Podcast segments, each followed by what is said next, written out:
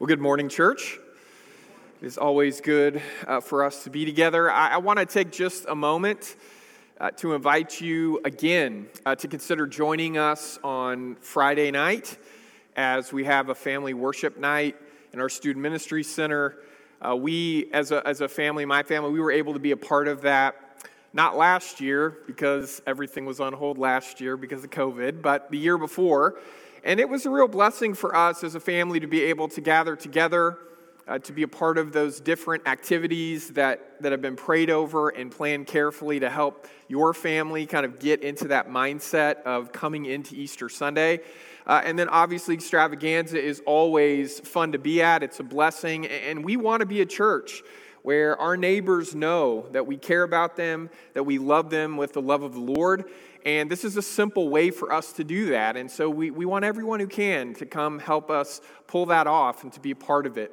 And then, obviously, as we think about Easter Sunday, uh, we, we do this really simple thing where we, we bring flowers and we place them in the cross to, to represent our confidence that God is able to take some of the darkest, ugliest things we have to go through and He transforms them through resurrection power into something beautiful. And, and it's just something that we can all be a part of. And, and we gather together as God's people celebrating in that power. And so I just want to encourage you be a part of that.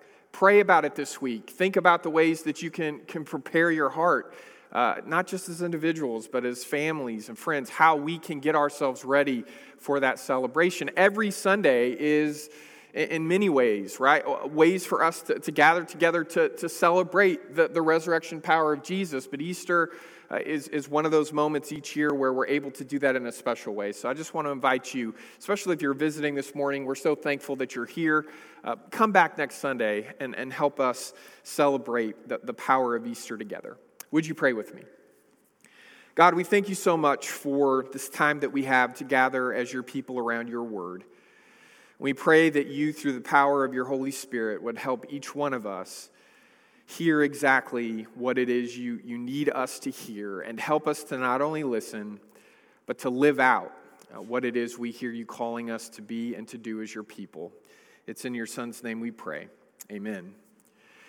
So it's always, it's always tricky on Palm Sunday where you're trying to focus on this amazing part of Jesus' life story where his followers on a Sunday they, they gather together as he's coming into Jerusalem and, and they want to welcome him as a king because they believe that he is a king.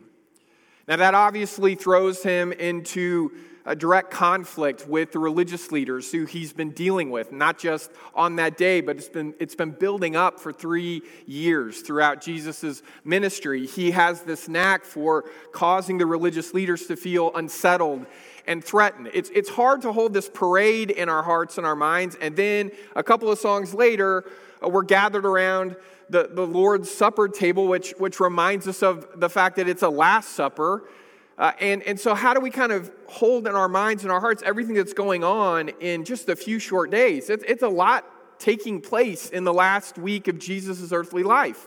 You know, the parade's on Sunday. Then you get to Monday, and he goes to the temple, and he's, he's not just talking to people, but he sees what's happening in the temple courts. He gets really frustrated because he sees not only religious leaders, but merchants and other people of, of power and standing and means taking advantage of, of worshipers who are desperate to encounter God at the temple. Uh, they're, they're desperate to encounter healing and grace, and, and they're kind of swooping in and taking advantage of, of the least of these, right? Of the most vulnerable. And Jesus can't, he can't stand by and watch it happen. And so he gets angry, he gets frustrated, he starts to raise his voice, and he's overturning tables and, and you can imagine if the religious leaders didn't like the parade on Sunday, you know they didn't like him overturning tables and running out the merchants and all the people from, from the temple on Monday. And then on Tuesday, they try to lay a trap for him and they're, they're going to challenge him, they're going to confront him. You'd think they'd know by now. Every single time the religious leaders try to challenge Jesus in public, they're the ones who end up getting embarrassed.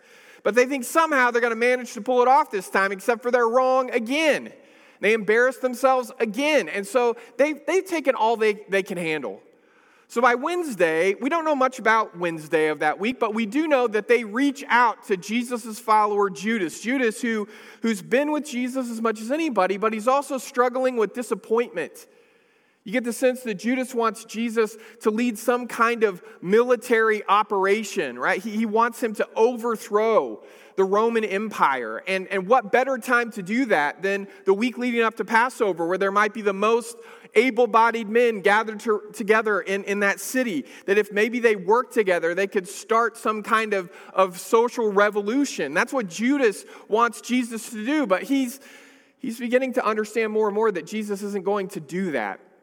That's not how Jesus is going to change the world. And so Judas is receptive when these religious leaders reach out to him and they hatch a plan together. They're, they're going to figure out when Jesus is going to be alone, when he's going to be the most vulnerable, and they're going to figure out how to arrest him and accuse him. Even though he's not trying to incite violence, they're going to accuse him because they know that if they can convince the local Roman leaders that Jesus is a danger, a threat to the empire, well, they're going to get their way. And on Thursday, they gather together, Jesus and his disciples, to, to celebrate the Passover. And they are reminded as they gather together around that table of the story of God delivering the people from bondage in Egypt and, and how God has continued to be that kind of God to them, that He loves them in a way that sets them free.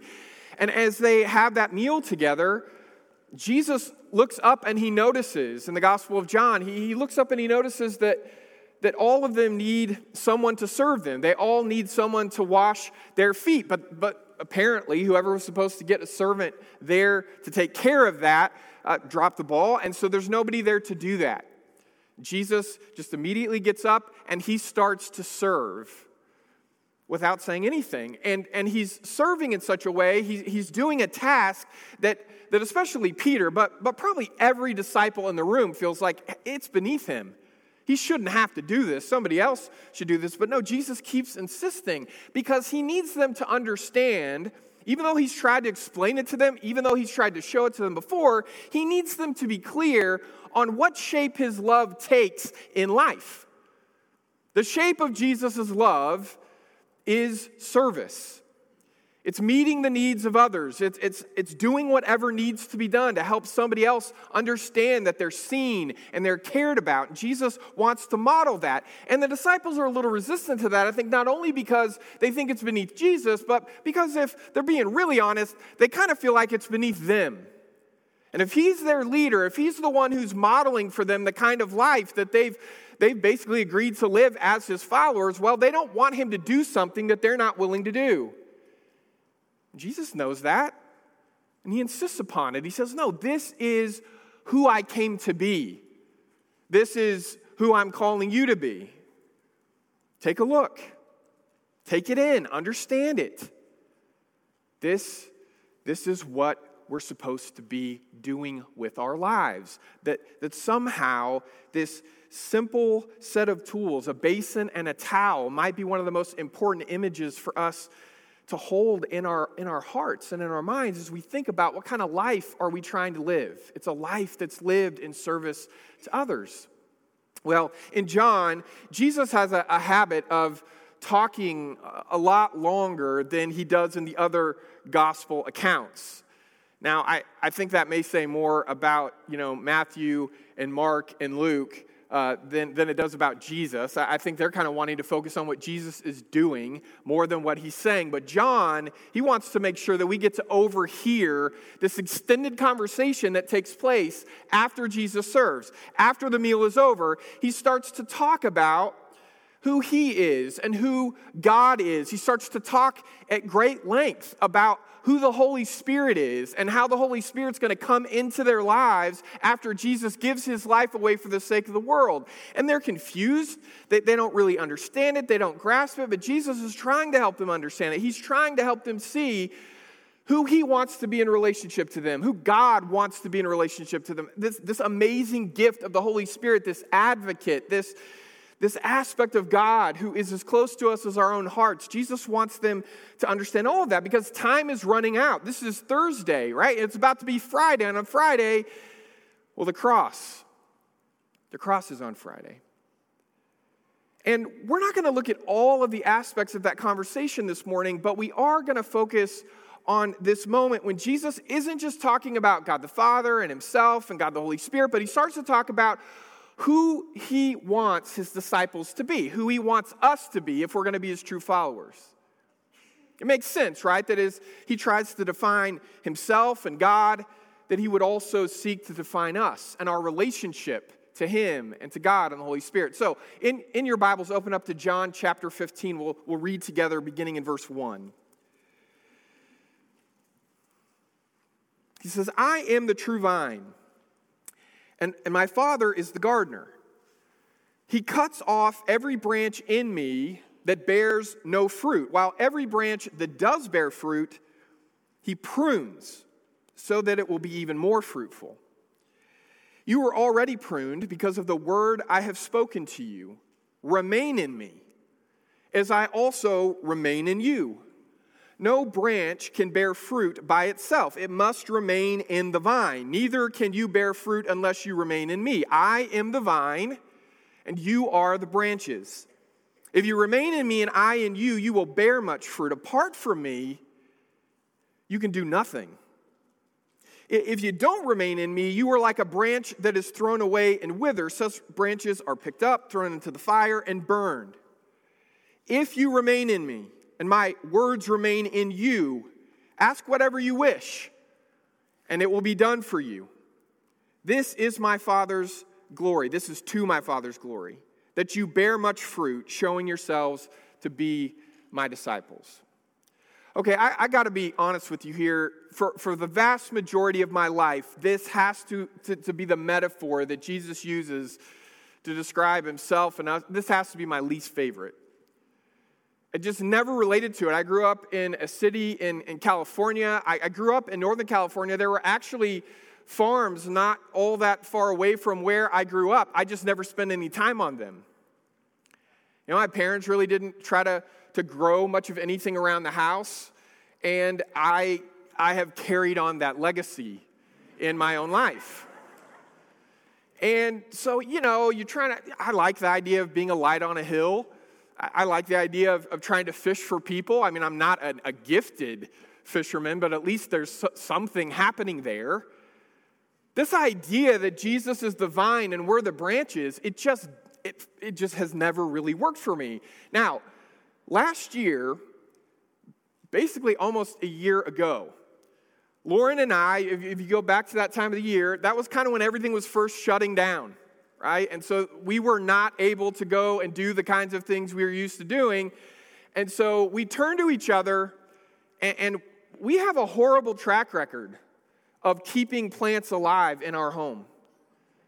In, in fact, I feel like if plants could speak, they would apologize when we show up and buy them and take them home like we're never going to see we're never going to see him again right like we're the place plants go to die but we're sitting there and we turn to each other. I don't remember which one had this genius idea first, but one of us said, you know what? We should try to grow a garden in the backyard. So we go to the store and we get the, you know, the wood for the garden boxes. All of this is well outside of my skill set as a human being. All of this. We get the, the wood for the boxes, we get the soil. And you know, you're buying what, two cubic feet at a time? It's like 20 or 30 pounds. I'm, I'm not. I don't know at what point you get old enough to think gardening is a good idea, and then you're also old enough to be sore after making a garden, but that's the age I am.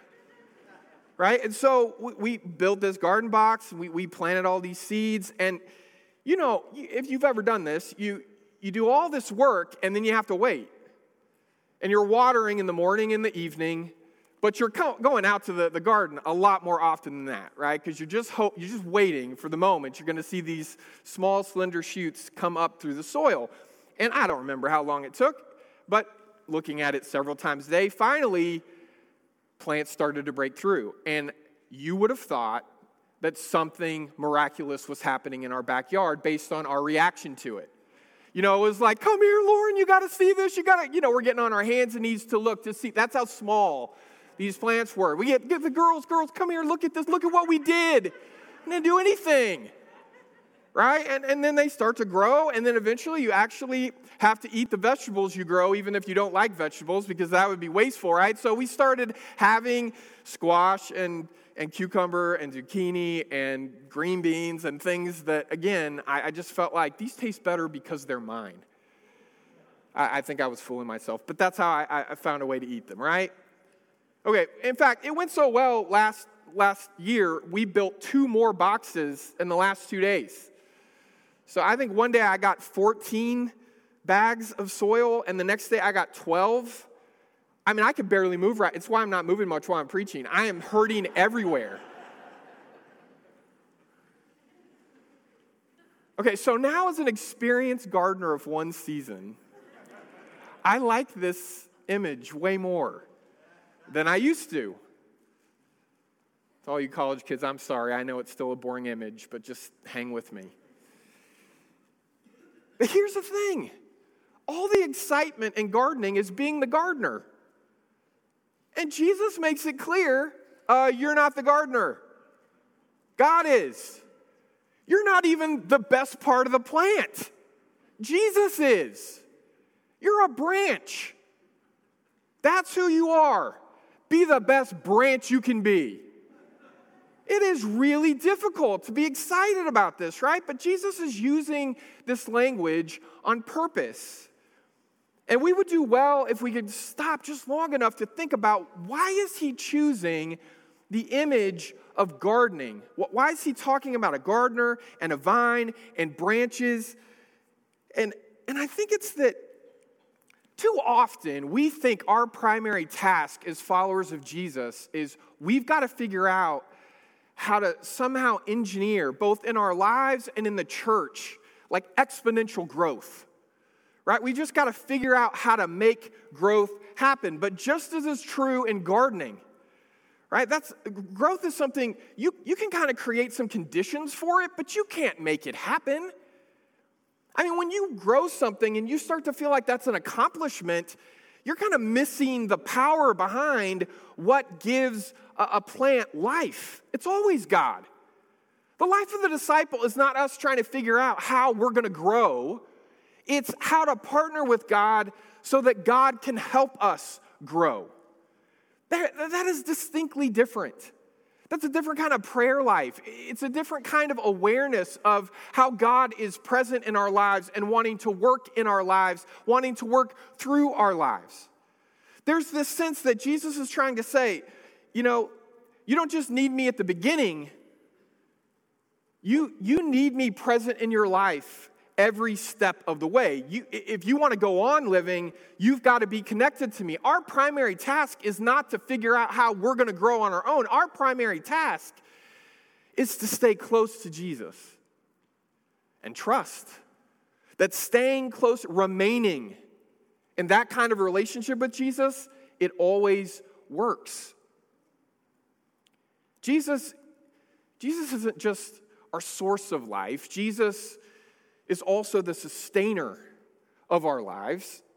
Jesus doesn't just make our lives possible, Jesus makes our lives meaningful.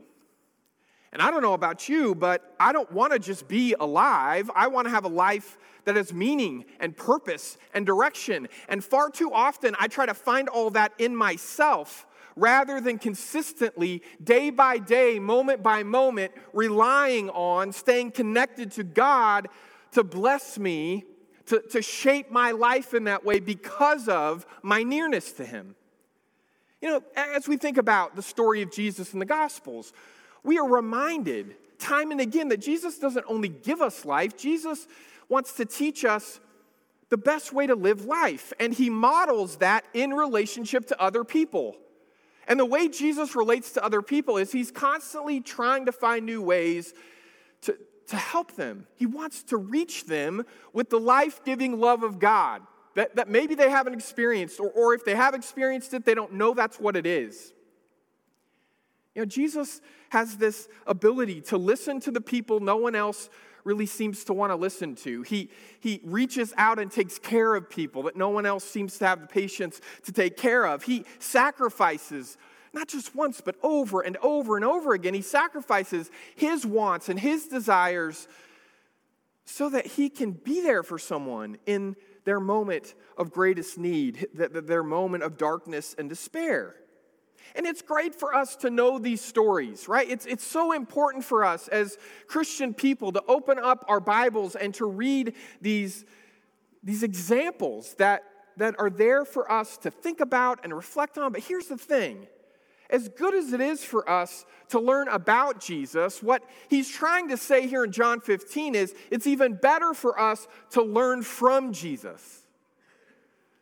Right? That scripture is not intended to just be some sort of inspired historical account of who Jesus used to be 2,000 years ago, but it's a, it's a kind of training manual to help our, our eyes, the hearts of our, our eyes, to be opened up to the ways that Jesus is still present and around us and trying to teach us, trying to show us who we're supposed to be, to help us see who he's sending us to. And, and the only way we're going to shift from just learning about Jesus to learning from Jesus is if we are disciplined enough to stop and slow down so that we can learn how to pay attention to the ways that Jesus is close to us. So that we can pay attention to the ways that Jesus is right here with us. The way Jesus puts it is the only way it's going to happen is if we learn how to remain. And remaining, staying still so that God can work on us in our relationship with Jesus, that's not an easy thing for us to do. Or at least I'll confess it's not an easy thing for me to do. I mean, don't you feel like, especially as, as it feels like we're beginning more and more to come out of the limitations of this pandemic that the whole world is suddenly inviting you back to various pursuits and activities in, in your life. It's like it just pressure has been building up. All, all the trips and all the, the things that we wanted to do, all the places we wanted to go. You know, I know, I know that, that, that those voices, we hear them over and over again and, and coming from all kinds of different directions. I mean, even if you don't feel like you got a lot of places to go and people to see, you've got a lot of stuff to watch, whether it's on Netflix or your, your favorite news channel, right? There's just constantly stuff going on, distracting us, calling us to, to want more, to desire more, to try to do more. And, and in John 15, Jesus you know, again, he could pick different metaphors. And, and there's a part of me, when you think about the pace of our culture, the pace of our lives, the way the world kind of calls us to more and more and more, you know, it'd be like, Jesus, maybe you should have compared us to like busy bees that are trying to fly all over the place. And, you know, that's part of the, the whole agrarian metaphor thing. You could call us to pollinate everything in sight. Or, or, you know, there's this image in Proverbs that says, you know, look, look to the hardworking ant and make sure that you're industrious and you're, you're building up something for a rainy day. That is not, we're not compared in John 15 to busy bees or hardworking ants. We're compared to plants. And not even the good part of the plant. Be the best branch you can be. Now, Jesus isn't doing that on accident. He's wanting to catch our attention with how still and quiet plants are. Right? They're not, last time, again, I'm not an expert. I, I mean, I only have one successful season of gardening behind me. I'm pretty sure the reason plants grow is because they stay where they are right? They're not running around in a hundred different directions. They stay where they are. And this slow but steady pace of how a garden develops, Jesus is saying that can teach us a lot about the kind of time and attention it takes for God to grow our souls. I think you and I assume that development, our personal development, is inevitable. In other words, it's going to happen. But Jesus says, no. Your spiritual growth, your spiritual development, it's, it's only something that's going to happen when God's intentionality and the way God is paying attention to you, that you reflect that intentionality back to God and you start paying attention to God. That's when spiritual growth happens. That's when we develop our souls. Carefully cultivated garden produces much more fruit than an uncultivated garden. And the same is true of an uncultivated life. And I think if we're going to be really honest this morning, too many of us have too many areas in our lives that are uncultivated. We're not paying attention. We're so distracted that we've got entire fields in our souls and our hearts that are just running wild. That means there's a lot of green stuff growing, but there's not a lot of fruit being produced. It's true in the gardening world. Jesus says it's true in the spiritual world. Just because there's runaway growth or you look at it and there's a whole lot of things going on doesn't mean any of it's actually working towards producing what God wants to produce in you and, and through you in the lives of other people. You know, we have got so many pursuits we're chasing after, so many activities. Sometimes I feel like we, we don't realize the danger of having all those opportunities and all those pursuits is if we don't have an overarching plan to make sure that with all of those, those chances and opportunities around us that, that we're taking the opportunities that we're taking the chances that, that will help us become more and more the kind of person that we say we want to be that we lose track of who we're becoming. In the midst of all of our busyness and all the things that we're doing and all the things that are happening to us, we lose track of, of who we're turning into. So we've got, it's like we've got too, too many options and not enough structure. Too many choices and not enough commitment. It's like there's a ton of movement, but not nearly enough meaning. Jesus knows this about us. So I think from a place of love and concern, he, he, he tries to tenderly force us to face it by talking about He's the vine, and we're the branches, and, and God the Father is this gardener. And what does that mean about who we are and who we're becoming? And, and He doesn't just leave it in kind of this abstract, you know, fuzzy, poetic metaphor and, and then just focus on the parts of that what might, you know, make us feel comfortable. He actually tends to focus on the part that's most challenging. Because, see, in order for God to cultivate us, if, if He's going to be a good gardener, He's got to do the two basic things that good gardeners do. Right? The first thing is He's got to feed us. He's got to nourish us, fertilize us, right? But the other thing that a good gardener does is prune, cut away the, the dying and the diseased parts of a plant so that the overall plant can thrive and grow and do what it's supposed to do. Now, I think all of us would line up for God to feed us and nourish us. I think most of us would be tempted to run away when He takes out the pruning shears and says, Hold still. You know, Bradley mentioned, uh, let us present our bodies as a living sacrifice, holy and pleasing to God. The problem with living sacrifices is they tend to crawl off the altar when it starts to hurt. Right? That's the challenge. And Jesus, when he says remain, when, when he says stay still, that involves learning how to stay still, not only when God is feeding us and nourishing us, but also when God is taking things away from us that aren't good for us because he loves us. And it leads, I think, to a question that, that you and I are going to have to ask. Two, actually, two questions. They're kind of parts of the same thing. And, and only you can answer it for yourself. Right? But the question is basically what do you need more of in your life uh, to grow into your best self? What do you need less of in your life so that you can grow into your best self? Because all of us are open to things that help us become more and more like Jesus, and we, we realize it in the moment.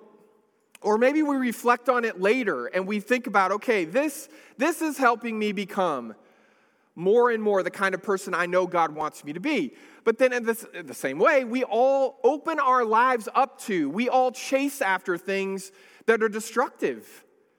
Things that are not helping us. They may seem good at first, they, they may be attractive to us in the moment, but as we reflect later, we realize you know what?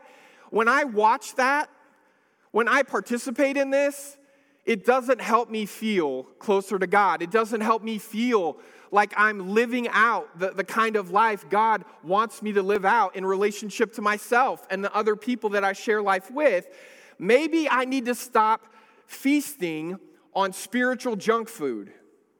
Maybe I need to realize that this isn't actually helping me. Now, in order to, to live with this kind of intentionality, we're going to have to join God in cultivating our souls. God's the one who does it, God's the one who, through the Holy Spirit, powers it. But here's what Jesus is trying to warn us when it comes to this whole plant image God will allow us to resist Him. God will allow us to be a bad plant that runs away from the gardener. I know that's where the metaphor starts to break down, right? I've never had a plant do that, and if it did, I'd be done gardening. Right? But you can be a bad plant.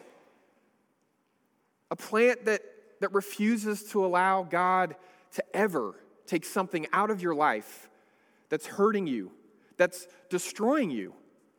Because in our world, giving up anything feels like giving up altogether. Giving up anything feels like suffering. And if it is suffering, it's sacrificial suffering because we're allowing, we're letting go and we're, we're letting God cut out or take out things in our life that that are threatening our lives. The unreflected life is the uncultivated life. If you never stop to ask this kind of question, you're not open in the way God wants us to be. We're not, we're not open to this transformation process that takes time and effort for us to step out of the way enough, not to run away, but to spiritually step out of the way enough in our own souls to let God do what He has intended to do for us from the very beginning, which is help us not just feel like we're grafted onto that vine, but that Jesus' life becomes our life. Now, here, here's the other thing that I think is really important. Jesus makes this clear. He doesn't just talk about pruning, he says why God is cultivating us, right? He says, why, why do we have to go through pruning? It is so that we can bear fruit. See, our job, we're, we're, we're the kind of plant God wants us to be. We produce a crop. We're not just ornamental, right? We're functional. We're supposed to feed somebody else. So, so God makes it clear here in this imagery, right? That it's not enough for us to just realize we're a plant and then try to be the most beautiful plant we can be. It's to try to be the most productive. Now, again, when I say the word productive in our culture, you hear you doing a lot of things. No, no, no, no. This is us allowing God to work through us. And it's not just any kind of fruit, it's a very specific kind of fruit. And the Apostle Paul helps us be clear about this, right? When you go to Galatians chapter 5, starting at verse 22, Paul says, using the same imagery that Jesus is using here in John 15, the fruit of the Spirit is love, joy, peace, patience, kindness, goodness, faithfulness, gentleness, and self control. Against such things there is no law. Those who belong to Christ Jesus have crucified the sinful nature with its passions and desires. Since we live by the Spirit, let, let us keep walking with the Spirit. Okay, we're plants that walk. Well, yeah, as long as you walk with the Spirit. Right? The metaphor is just, it gets layers and layers and layers to it. Now, here's the thing this isn't, a long, this isn't a grocery list where you can pick and choose which one of these fruits of the Spirit you'd like to grow in. Right? You don't get to tell me that I get to take patience and you get to take, you know, kindness. Right? This whole list together is the fruit of the Spirit. So I want you to look at it, right? Love, joy, peace, patience, kindness, goodness, faithfulness, gentleness, self control. Now, it's interesting that Paul says, against such things there is no law, which means he's not just talking about you and I experiencing the fruit of the Spirit inside ourselves, Laws can't regulate what's going on inside of you, laws regulate your behavior. So, by definition, what he's saying here in this imagery of, of fruit that we're producing, because, uh, because we're allowing God to cultivate us, he's saying this leads to behavior. In other words, this isn't just your experience of the fruit of the Spirit, it's what other people should experience whenever they spend time with you. Or another way to think of it is if someone were to pull your friends and coworkers aside and ask them to come up with words to describe who you are to them. That if we're allowing God to cultivate us the way he, he longs to, these are the words they would reach for. It's not just something that's going on inside of us, it's something that's going on. It's starting inside of us, but it's supposed to produce something in us and through us so that other people can taste the fruit of the Spirit and long to share in that life.